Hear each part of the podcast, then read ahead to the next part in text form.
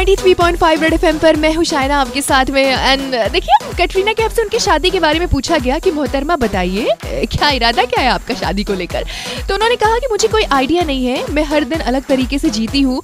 हमें नहीं पता होता है कि आगे क्या होने वाला है। हालाँकि एक इंसान होने के तौर पर मैं परिवार बढ़ाने में यकीन रखती हूँ तो मैंने लोगों से पूछा कि अब ऐसे में आपको क्या लगता है कि बॉलीवुड में सबसे बड़ा झटका किसे लगेगा? हाय शायना मैं अरुण बात कर। रहा हूँ यार मेरे को लगता है कि अगर ऐसा कुछ होता है ना तो बॉलीवुड में सबसे ज़्यादा धक्का ना डायरेक्टर्स को लगेगा जिनको सलमान भाई ने ना कमिटमेंट करी थी कि ये तुम्हारी पिक्चर में काम करेगी। लेकिन इसके बाद तो कटरीना वही करेगी ना जो उनके पति देव बोलेंगे। हाँ, मैं सोनिका मेरे अकॉर्डिंग तो रणवीर कपूर को सबसे ज़्यादा झटका लगेगा क्योंकि अभी उसने सोचा ही कि सेटल हो जाऊँ मैं बट उसके पहले उसकी सारी एक्स गर्लफ्रेंड सेटल हो रही है। जहाँ तक मुझे लगता है आलिया के साथ रणवीर का कुछ ज़्यादा दिन तक टिकने वाला नहीं है रिलेशन हाँ?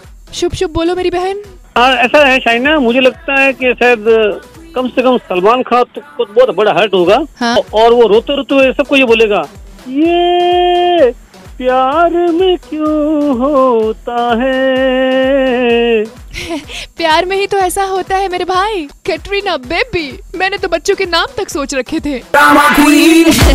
तो भैया इस बात को यहीं पे छोड़ते हैं। जब होगा तब देखा जाएगा। आप तो फ़िलहाल आने वाले सुपर हिट वाले गाने एंजॉय करो। 93.5 थ्री पॉइंट फाइव पर बजाते रहो।